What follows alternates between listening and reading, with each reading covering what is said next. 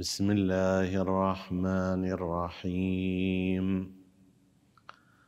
صلى الله عليك يا سيدي يا رسول الله وعلى ابن عمك أمير المؤمنين وعلى أهل بيتك الطاهرين. صلى الله عليك يا سيدي يا أبا عبد الله الحسين وعلى ابنك سيد الساجدين وزين العابدين. ما خاب من تمسك بكم وأمن من لجأ إليكم. يا ليتنا كنا معكم فنفوز فوزا عظيما. عطروا مجالسكم بذكر محمد وآل محمد. اللهم صل على محمد وآل محمد. اللهم صل على محمد وآل محمد. اللهم صل على محمد وآل محمد. نعزي سيدنا ومولانا رسول الله صلى الله عليه وآله والعترة الهادية ومراجع الدين وعامة المسلمين باستشهاد سيدنا ومولانا أبي الحسن علي بن الحسين صلوات الله وسلامه عليه، ونسأل الله سبحانه وتعالى الذي أكرمنا بموالاته ومعرفته أن يكرمنا بشفاعته ومرافقته يوم القيامة، إنه على كل شيء قدير. ونتحدث في إطلالة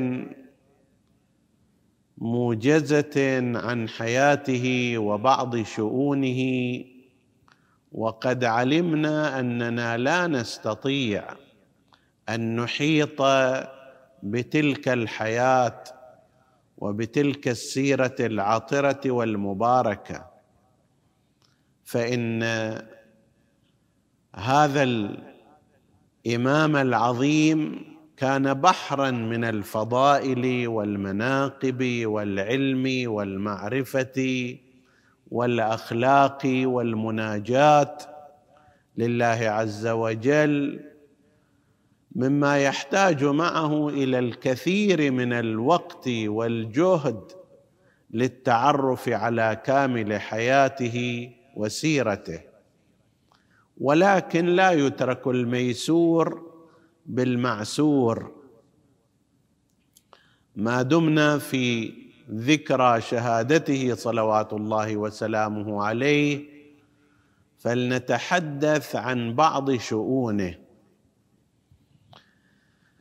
إمامة الإمام السجاد صلوات الله وسلامه عليه، أو زين العابدين، أو سيد الساجدين، وهذه الألقاب لم تعطى اعتباطا، وإنما ورد في الروايات من طرق الإمامية: إذا كان يوم القيامة نادى مناد عن الله عز وجل: أين سيد العابدين؟ فيقوم.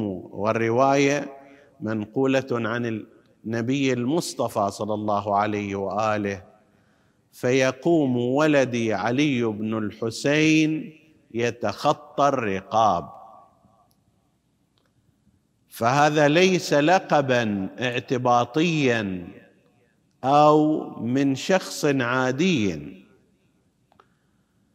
إمامة الإمام زين العابدين عليه السلام وسيد الساجدين تعتبر من فترات الإمامة الطويلة بالقياس إلى سائر الأئمة المعصومين عليهم السلام، فإنها تبدأ من يوم شهادة الإمام الحسين عليه السلام في 10 من محرم سنة 61 إلى سنة شهادته إلى 25 من شهر محرم الحرام سنة 95 أو 94 على بعض الروايات.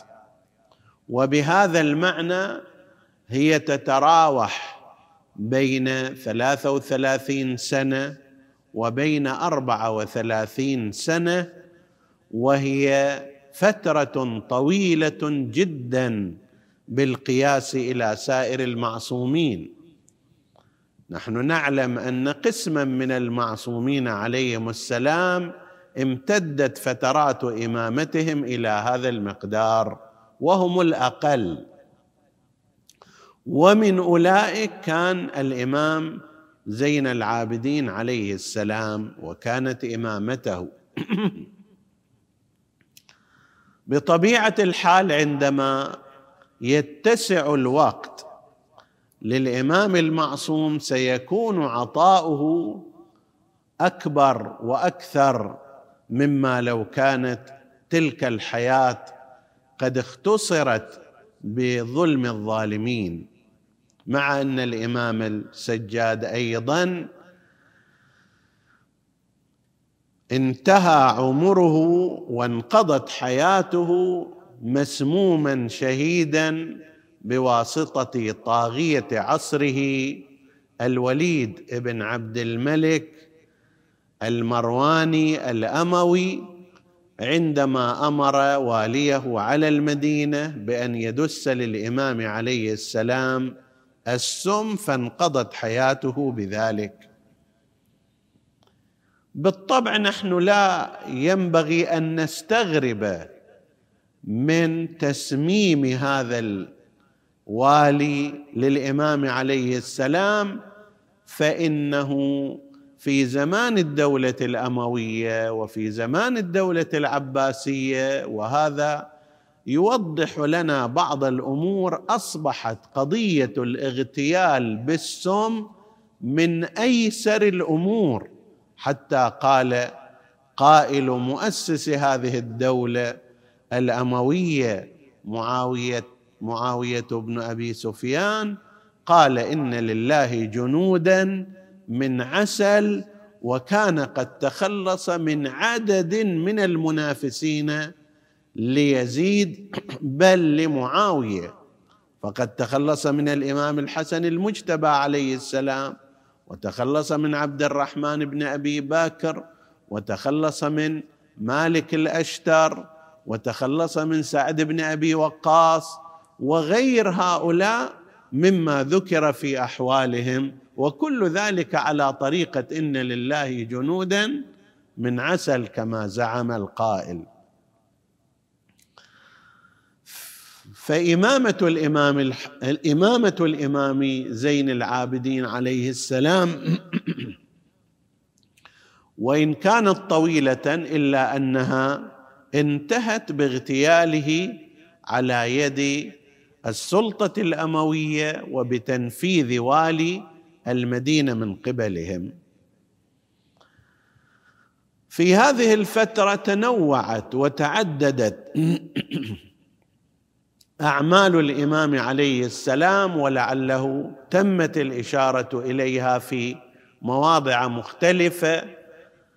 نحن في هذه المناسبة سوف نتكلم عن موضوع غير الموضوع المعتاد الذي يتكلم فيه عادة، وهو مفيد أيضا تذكر هذا المعنى في شهادة الإمام زين العابدين من قضية ظاهرة البكاء والحزن وإحياء وإبقاء المأساة الحسينية، حتى تبقى ساخنة في الأمة وتحرك الأمة باتجاه تغيير الفساد وجعل الحسين عليه السلام قدوة ومثلا أعلى. هذا من الأمور الجيدة التي ينبغي التذكير بها باستمرار. وهكذا الحال في الحديث عن التوجيه الأخلاقي والروحي وربط الناس بعبادة الله عز وجل، الأمر الذي لم يكن قبل الإمام زين العابدين بل ولا بعد الإمام زين العابدين بهذا المقدار من التركيز والاهتمام والتوجيه.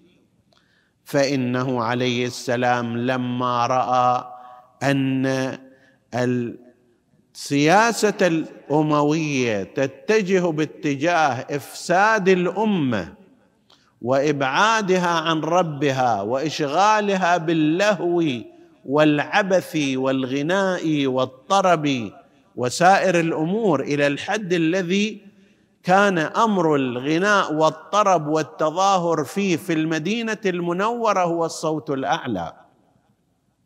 ولعل من يرجع إلى كتاب الأغاني لأبي الفرج الإصفهاني وغيره من الكتب يتعجب من حجم اللهو والفساد والعمل الذي تم من قبل الأمويين، بحيث تحولت أزقة المدينة ولياليها وبساتينها تحولت إلى منشأ لتربية المغنيات والمغنين وحاضرة للغناء والطرب. هذه المدينة التي شهدت غزوات رسول الله وجهود النبي وأصحابه في تشييد الإسلام، وشهدت تنزل القرآن الكريم، حتى لو أرادت كل حبة تراب أن تتكلم لقالت ما سمعت من القرآن الكريم ومن مواعظ رسول الله صلى الله عليه وآله. ها هي الآن تعزف على الأوتار وتتغنى بأنغام وألحان هؤلاء المغنين. وكم من هؤلاء الذين اشتهروا رجالا ونساء وغير ذلك. فكان طريق الإمام عليه السلام في هذا الصدد أن يربط الأمة بخالقها من خلال الدعاء والمناجات وتعليم الطريق في كيفية التخاطب مع الله عز وجل، وأن قضية العلاقة مع الله سبحانه وتعالى لا تقتصر على ولا ينبغي أن تقتصر على 5 صلوات في اليوم لا تستغرق بمجموعها ربما الساعة 1، وإنما ينبغي أن يكون للعلاقة مع الله والتوجه إليه ومخاطبة الباري سبحانه وتعالى ينبغي أن يكون لذلك النصيب الأكبر. هذه كلها في محلها، وربما صار الحديث عنها وأشار المتحدثون إليها. سوف نتعرض إلى جهة أخرى من الجهات فيما يرتبط بحياة وإمامة الإمام زين العابدين عليه السلام، وهي الجانب العلمي في حياة الإمام زين العابدين سلام الله عليه. نحن نعلم أن أئمة أهل البيت عليهم السلام كعقيدة نعتقدها الإمامية هم أعلم البشر بعد رسول الله صلى الله عليه وآله، وأنه لا يوازيهم ولا يضارعهم أحد في ميدان العقيدة والشريعة. وهذا بالإضافة إلى أنه عقيدة نعتقدها تم البرهنة عليها عمليا خلال 250 سنة من الزمان، حيث لم يعثر ولا على مورد واحد أن إماما من أئمتنا عليهم السلام قال مثلا في الحكم الفلاني أنا لا أعلم، أو أخطأ فيه، أو استطاع أحد من كبار الفقهاء مع جمع الخلفاء والحكام لهؤلاء العلماء في موارد متعددة في زمان العباسيين أو زمان الأمويين، لم يعثر على مورد واحد قال فيه إمام من أئمتنا أنا لا أعلم هذا الحكم أو لا أعرف هذه المسألة. وقد أشار إمامنا الصادق إلى هذا المعنى عندما سأله هشام بن الحكم، وقد تعجب من إحاطته في فنون من العلم غير معهودة عند الفقهاء كالفلسفة مثلا وأمثالها، فسأله من أين لك هذا؟ هذا التفسير نعرف أن آباءك كانوا هكذا، هذا الحديث أيضا نفس الكلام، أحكام الدين، هذا الموضوع الفلسفي الدقيق الذي هو غريب على الناس، من أين لك معرفته؟ فقال له الإمام عليه السلام قاعدة، قال إن الله أعدل من أن يفترض إمامة إمام على الناس ثم لا يكون عنده كل ما يحتاجون إليه.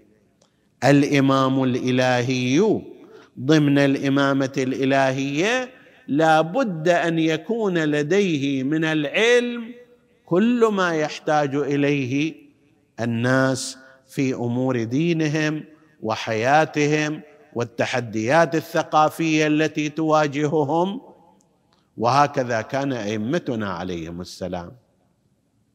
نعم، ربما كان بعض العلماء في ذلك الوقت يلتفتون إلى هذه الجهة فيأخذون عن أئمتنا عليهم السلام العلم والمعرفة، وربما يبعدهم عن ذلك مواقف سياسية أو مواقف نفسية أو أمور مذهبية، فيحرمون أنفسهم من علم آل محمد صلوات الله وسلامه عليهم. مع ذلك وجدنا أنه في زمان الإمام زين العابدين عليه السلام، وهو الزمان الذي نعتقد أنه فيه بدأ بإنشاء أرضية المدرسة الفقهية والعقائدية الشيعية التي سوف ينشرها من بعده، من بعد الإمام زين العابدين، الإمام محمد بن علي الباقر عليه السلام والإمام جعفر الصادق صلوات الله وسلامه عليه.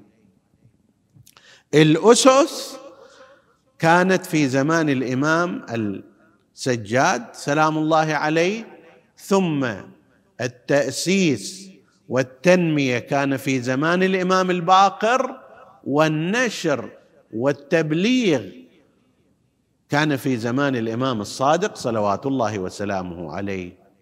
بل يمكن القول أن أهم فقهاء المدينة في ذلك الوقت من التابعين كانوا عيالا على مدرسة الإمام السجاد عليه السلام وعلى علمه، فهو في موارد معينة كان يرشد ويوجه ويعطي، وفي موارد أخرى كان ينتقد توجهات دينية ومذهبية، وسنورد على ذلك قسما من الأمثلة.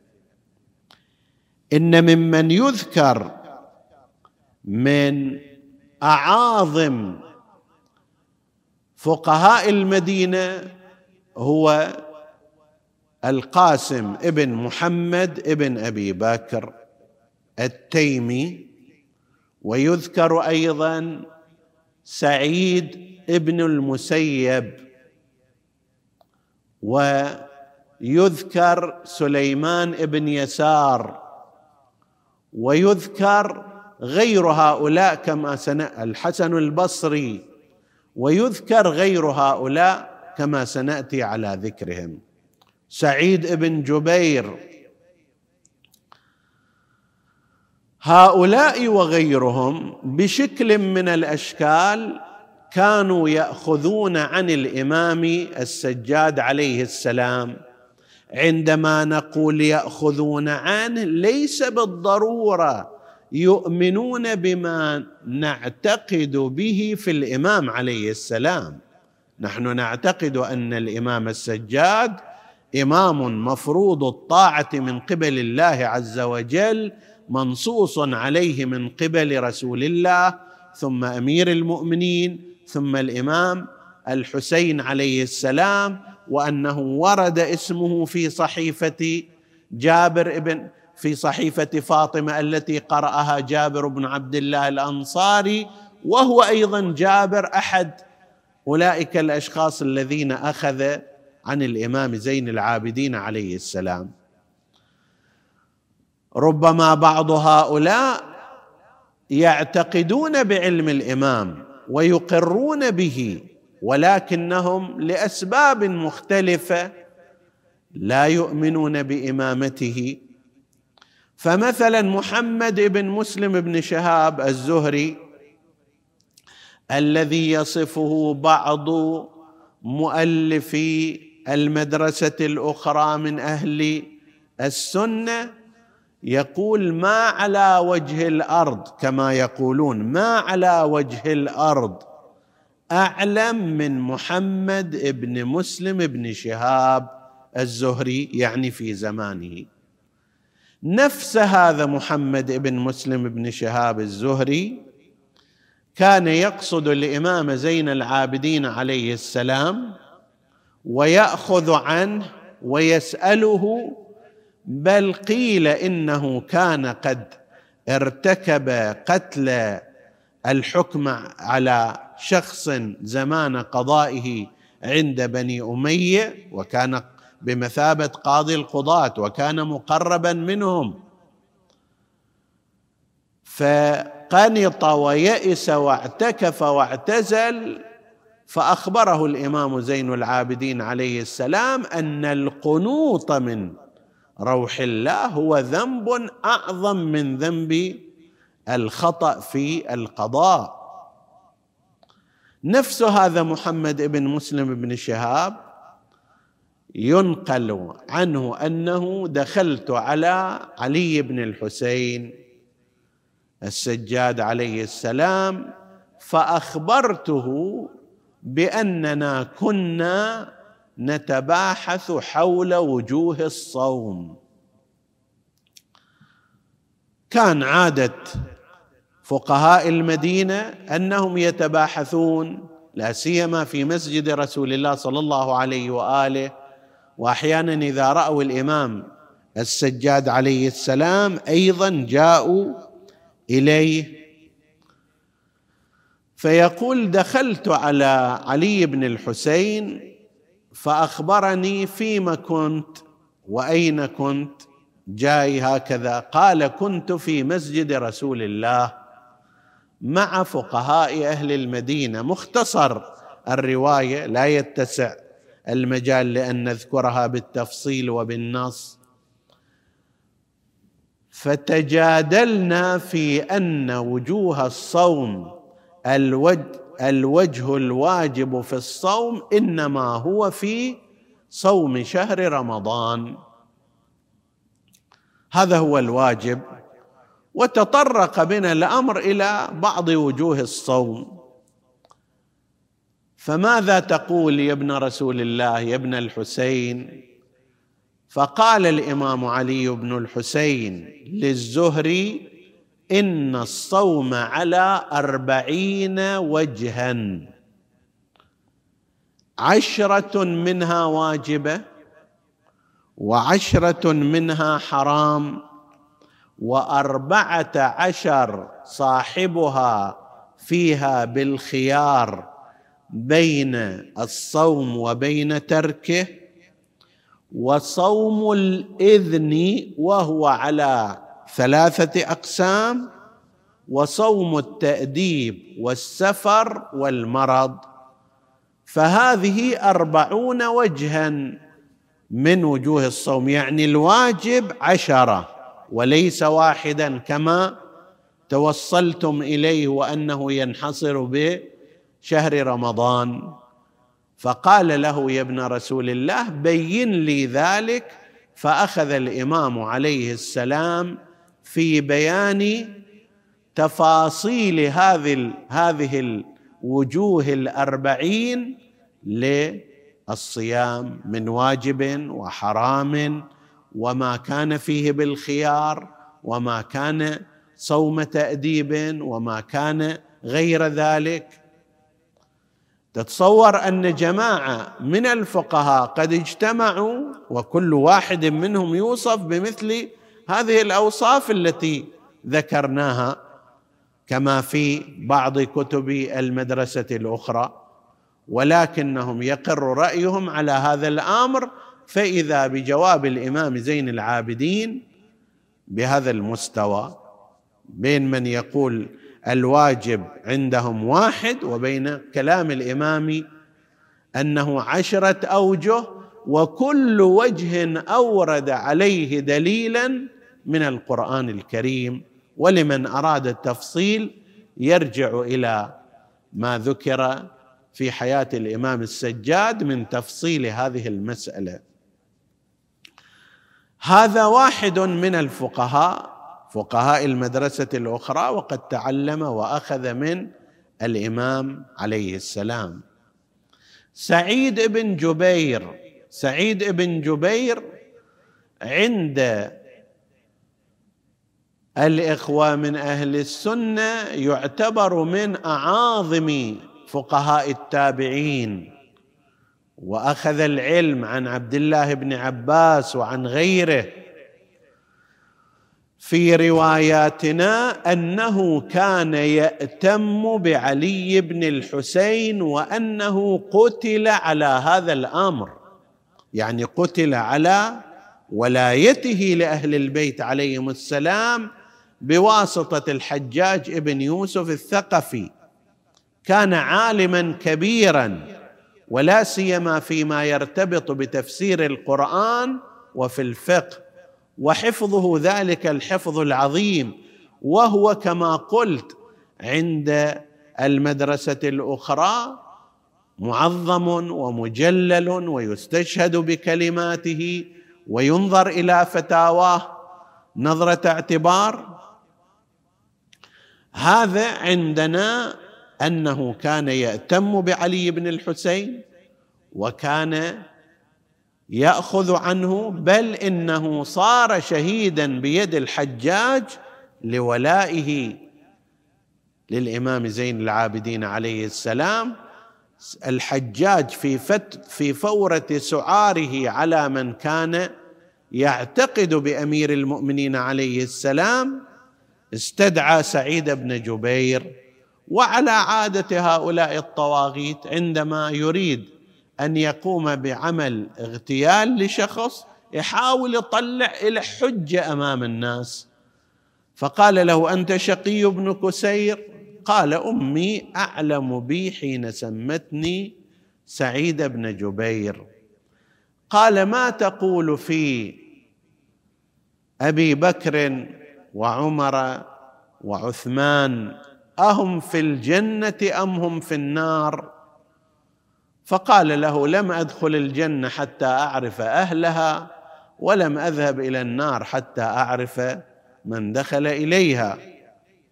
قال: أيهم أفضل؟ فقال له: أفضلهم أطوعهم لله عز وجل.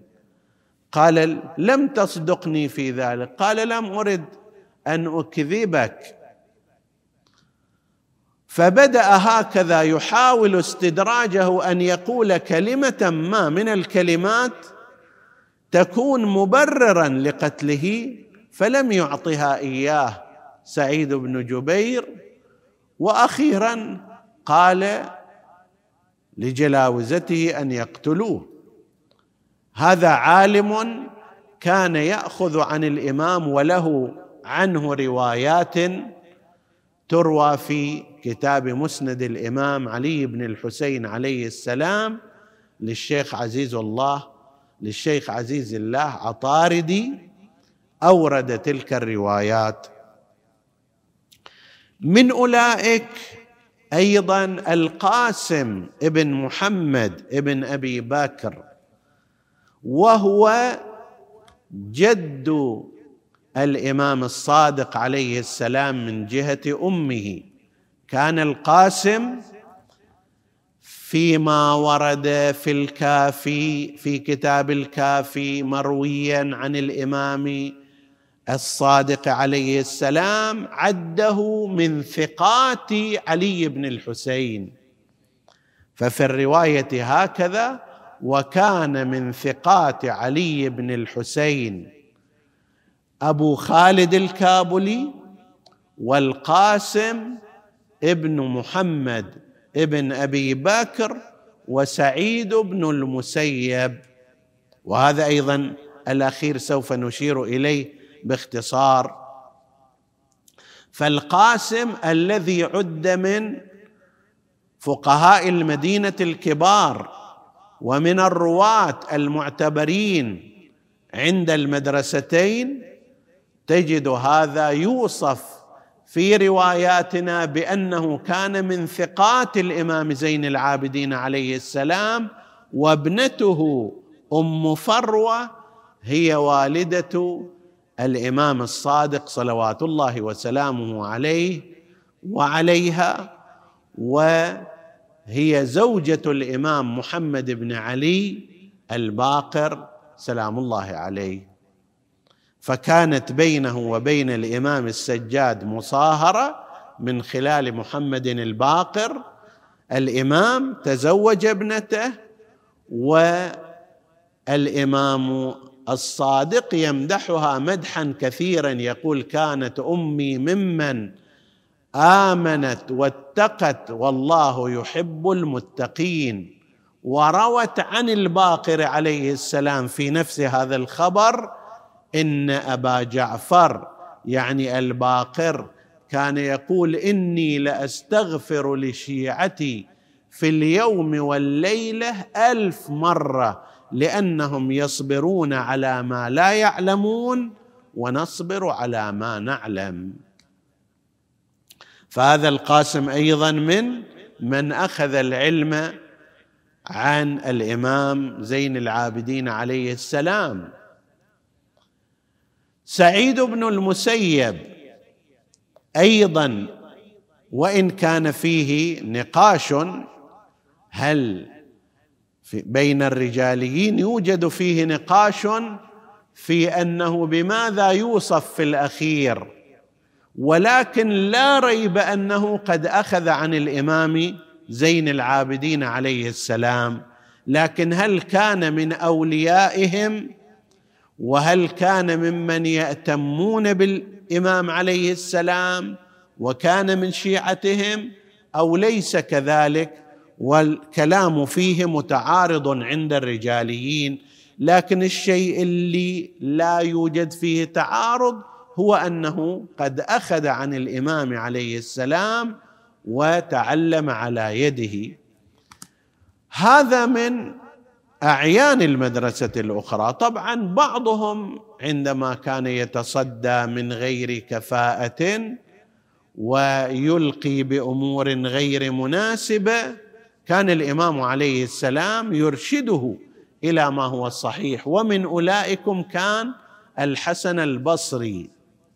الحسن البصري يظهر من الروايات أن منهجه لم يكن مرضيا عند أئمة الهدى عليهم السلام، ولذلك عندنا أكثر من رواية تشير إلى أن الإمام زين العابدين عليه السلام كان إذا رآه في موضع يعظ فيه كان يتوجه إليه باللوم والعتاب.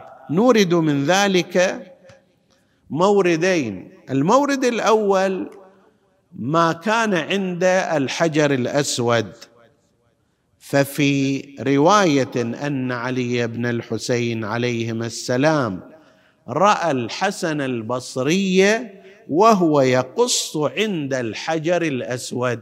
وهنا يتبين أن موقف الأئمة من فكرة القصاصين من أوائل الأيام، يعني من سنوات 20 فصاعدا هجرية، كان موقفا سلبيا، ويعتبرون هؤلاء القصاصين خصوصا أولئك الذين أدخلوا الإسرائيليات على الساحة الثقافية الإسلامية من كعب الأحبار وهب بن منبه وعبد الله بن سلام وأمثال هؤلاء، من بدايتهم في سنة 22 و 23 على يد كعب الأحبار فصاعدا، إلى أن بعدين استخدم الأمويون أيضا فكرة القصاصين في المساجد لتشويه الثقافة الإسلامية الأصيلة. فموقف الأئمة عليهم السلام كان موقفا سلبيا تجاه هذه الظاهرة وتجاه أتباعها. فرأى الإمام زين العابدين عليه السلام الحسن البصري وهو يقص عند الحجر الأسود فقال له: أترضى يا حسن نفسك للموت؟ يعني أنت الآن في وضعية لو جاءك الموت تكون راضيا عليها؟ قال: لا. قال: فعملك للحساب، ترضى العمل الذي قمت به للمحاسبة الإلهية؟ قال: لا. قال: فثم دار أخرى للعمل غير هذه الدار، يعني أكو غير الدنيا واحد يشتغل فيها بعبادة ربه وبالقيام بما ينبغي منه؟ قال: لا. قال: فلله في أرض. هذا كل كلام الإمام زين العابدين لمن؟ للحسن البصري. قال: فلله في أرضه معاذ غير هذا البيت، يعني أكو مكان الله جعله للناس مثابة وأمنا يتعبدون الله فيه بهذه المنزلة غير البيت الحرام؟ قال: لا. قال: فلم تشغل الناس عن الطواف إذن بقصصك هذه؟ ما معنى ذلك؟ أنت الآن قاعد بجانب الحجر الأسود تضايق الناس الطائفين، وهذه وظيفة هذا المكان أن أولا للطائفين، مو إلى واحد يأتي ويقص قصصا وكلاما من عنده الله أعلم من أين جاء به. ويتبين من هذا الموقف من الإمام زين العابدين عليه السلام عدم رضاه عن هذا التوجيه الذي كان يصدر عنه. وأساسا يظهر أن الحسن البصري كان في توجهاته كما ذكرنا. في موضع آخر نقل نفس الأمر في منى، أنه مر به وهو يعظ الناس بمنى فوقف عليه السلام وقال له: أمسك، أسألك عن هذه الحال التي أنت عليها. وأورد عليه نفس الكلمات تقريبا التي أوردها في ما يرتبط بموقفه في الحجر الأسود. وبعد ذلك قال له: إذا لم تكن هناك دار أخرى ولا أنت ترضى نفسك للحساب ولا عملك للمساءلة، فلماذا تعظ الناس؟ المفروض أن الواعظ الذي يعظ الناس يكون متعظا، وأنت تعظ ولست بمتعظ. فلما انصرف الإمام عليه السلام سأل الحسن البصري عنه فقيل له: هو علي بن الحسين. فقال: أهل بيت علم، فما رؤي الحسن البصري بعد ذلك يعظ الناس في ذلك الموضع.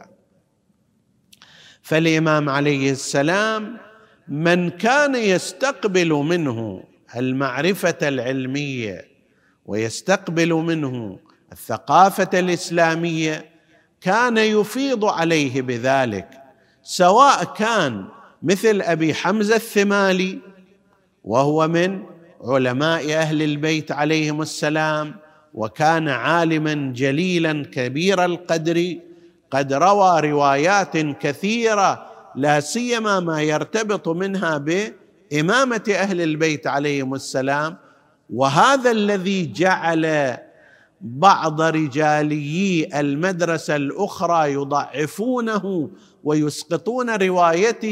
ويسقطون روايته لما كان قد روى من إمامة الأئمة المعصومين وفضائلهم وشأنهم. فمن الطبيعي أن ذلك الذي يأتي من مدرسة مخالفة لهذا التوجه ألا يرى هذه الروايات صحيحة وألا يراه ثقة كذلك. فهذا من علماء أهل البيت. لو لم يكن للإمام زين العابدين عليه السلام من جهد إلا تربيته للإمام محمد بن علي الباقر أبي جعفر وتربية ابنه الآخر زيد بن علي بن الحسين الفقيه الشهيد، لو لم يكن له من أي جهد آخر، والحال أنه ملأ الدنيا في ذلك الاتجاه، ولكن يكفيه أنه رب الإمام الباقر عليه السلام وهو باقر علوم الأولين والآخرين، وربى زيد بن علي الشهيد الثائر على بني أمية الفقيه المتميز صاحب القراءة الخاصة في القرآن الكريم والذي يؤخذ عنه الحلال والحرام والشرائع والأحكام. نعم نحن لا نعتقد بإمامته العامة، وهو لم يكن يدعو إلى نفسه أيضا كما ورد في الخبر عن الإمام الصادق عليه السلام قال إنه دعا إلى الرضا من آل محمد ولو ظفر لوفى. طيب، ولقد استشارني في أمر خروجه، استشهد سنة 120 هجرية أيام الإمام الصادق صلوات الله وسلامه عليه، وقتل بتلك القتلة الفجيعة حيث أنه استخرج جسده بعدما دفن وصلب على جذع نخلة في كناسة الكوفة. إمامنا السجاد صلوات الله وسلامه عليه كان له بالإضافة إلى سائر الأدوار كان له الدور العلمي متميزا، ويعتبر من أعمدة العلم الذين أفاضوا على فقهاء المدينة في وقته، سواء من المدرسة الأخرى من فقهاء أهل السنة أو كانوا من فقهاء الإمامية. وقد ذكر بعض الكتاب من أصحاب الإمام السجاد عليه السلام عشرات الرواة والمحدثين والعلماء الذين أخذوا منه العلم. هذا الدور وسائر الأدوار جعل الناس يحترمونه وإن كانت السلطة تضايقه. وما هذه القصيدة التي ذكرناها في أول مجلسنا هذا إلا تعبير عن منزلة الإمام السجاد عليه السلام، فإن الرواية تقول إنه بينما كان الناس يطوفون وإذا بالإمام السجاد عليه السلام قد أقبل وعليه سيماء الأنبياء وهيبة الصلحاء، فانفرج الناس عن الحجر الأسود وعن الطواف حتى يمر إمامنا السجاد عليه السلام وحين كان ولي العهد حينئذ هشام بن عبد الملك كما قيل حاضرا، وتعجب كيف أنه هو لا يستطيع ذلك إلا بطرد الناس بواسطة الشرطة والجلاوزة، بينما هؤلاء الناس قد انفرجوا بمجرد أن رأوا هذا الرجل. من هذا؟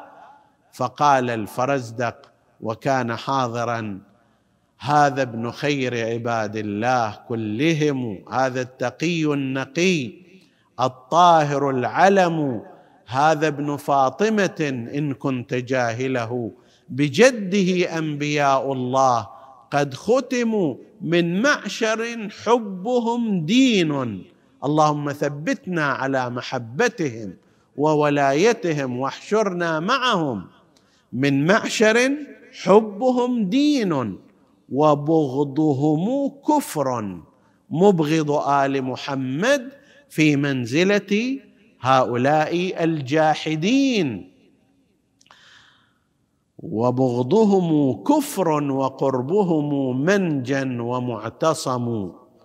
وهكذا استمر يهدر في قصيدته تلك التي جلى بها بعض جهات ومناقب الإمام زين العابدين عليه السلام، هذا الموقع من جهة ودوره في إبقاء الجذوة الحسينية حاضرة في الأمة، ودوره الآخر في تقريب الناس إلى ربهم وإفساد الخطة الأموية الرامية إلى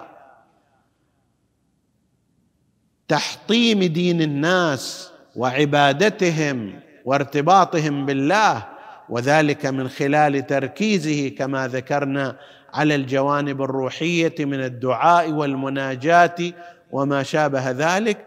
مجموع هذه الأدوار وسواها جعل الوليد بن عبد الملك وهو من أشرس خلفاء بني أمية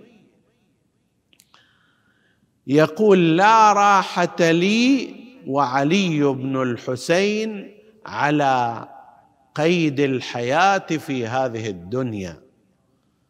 من الطبيعي أن الظلام يغضب من الضياء، وأن الباطل يكربه الحق، وأن السوء لا يرتاح إلى الخير، فلا راحة له وعلي بن الحسين على قيد الحياة في هذه الدنيا.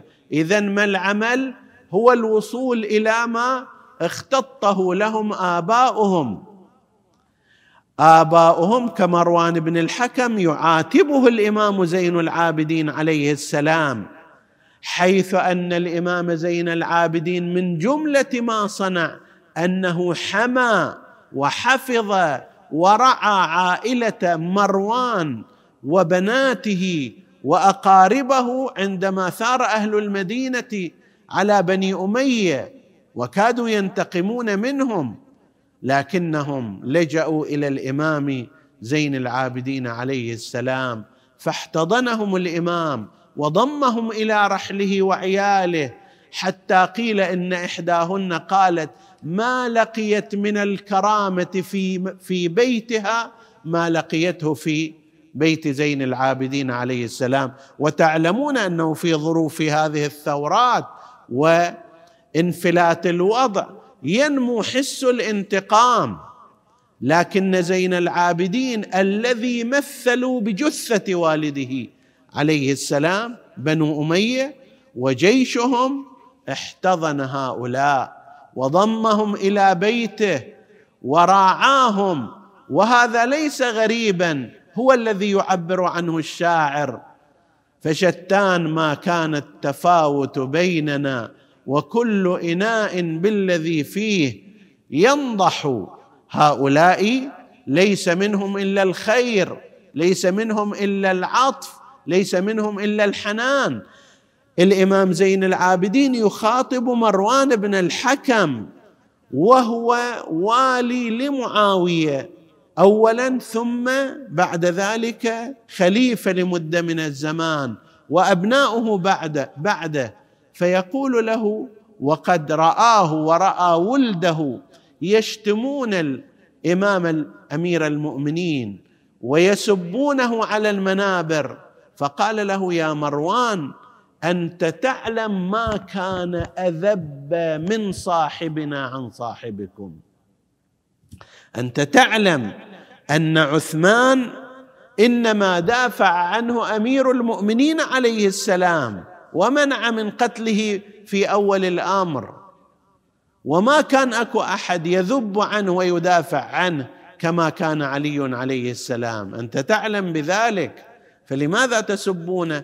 فقال له بكل صفاقة: إنه لا يستقيم أمرنا إلا بهذا، ما تنتظم دولتنا وحكومتنا إلا بهذا السب والشتم. فلا غرابة أن يأتي بعد ذلك حفيده الوليد ابن عبد الملك ليقول: لا راحة لي وعلي بن الحسين في هذه الدنيا على قيد الحياة، ولذلك توسل بأن يغتاله، وفعلا أمر واليه على المدينة أن يدس إلى إمامنا سما نقيعا، فدس إلى إمامنا وإمامكم ذلك السم القتال. لما تجرعه إمامنا في طعام سرى السم في جسده وأوهى قواه نحل جسمه حتى كان كأنما تشرح أحشاؤه أو تقطع أمعاؤه عند احتضار أجله، مدد يديه ورجليه، غمض عينيه، أدار عينه في أهله وبنيه: أستودعكم الله والله خليفتي عليكم، لمثل هذا فليعمل العاملون، إن الله مع الذين اتقوا والذين هم محسنون. حضره أبناؤه في طليعتهم، حضر أبو جعفر الباقر عليه السلام، وبعدها عرق جبين الإمام وسكن أنينه وفاضت روحه الطاهرة. أين المنادي وإماماه وسيداه ومسموماه؟ أويل فارق أبو محمد الدنيا ومات مسموم، وما جت الروضة بالقبر والدين مألوم، وباشر أبو جعفر وشمر أبو جعفر عن أردانه يغسله، خلاه فوق المغتسل والدمع هله، وقال له: يا شبل حسين يا سيد الملة، باقي أثر هالجامعة برقبتك لليوم، وسوان أثر يا ياب بزنودك هالأغلال. يعني رأى إمامنا الباقر على جسد أبيه بقايا من أثر القيود والأصفاد وأثر الجامعة الحديد التي غل بها الإمام، هذا مع مرور سنوات عديدة. سوّن أثر يا ياب بزنودك هالأغلال، مآتم محي طول الدهار يا سيد الآل، والدهر شانه يدهي الأبدال بهوال، واجسادهم وايامهم كلها تصير هموم وغموم. رفعت جنازة إمامنا شيعت إلى بقيع الغرقد، دفن إلى جانب عمه أبي محمد الحسن المجتبى، لم توطأ جنازته وجسده بحوافر الخيل، ولم يغرب رأسه من بلد إلى بلد، لكن هذا حصل لأبي الحسين سلام الله عليه. ما إن بقيت من الهوان على الثرى ملقا ثلاثا في ربا ووهادي، إلا لكي تقضي عليك صلاتها زمر الملائك فوق 7 شداد. نسألك اللهم وندعوك باسمك العظيم الأعظم الأعز الأجل الأكرم، يا الله اغفر لنا ذنوبنا، كفر عنا سيئاتنا، آمنا في أوطاننا، لا تسلط علينا من لا يخافك ولا يرحمنا، ولا تفرق بيننا وبين محمد وآله طرفة عين. فضل اللهم إخواني السامعين فردا فردا واقض حوائجهم، اشف اللهم مرضاهم لا سيما من أوصانا بالدعاء، وارفع اللهم هذا البلاء والوباء عن عبادك يا رب العالمين.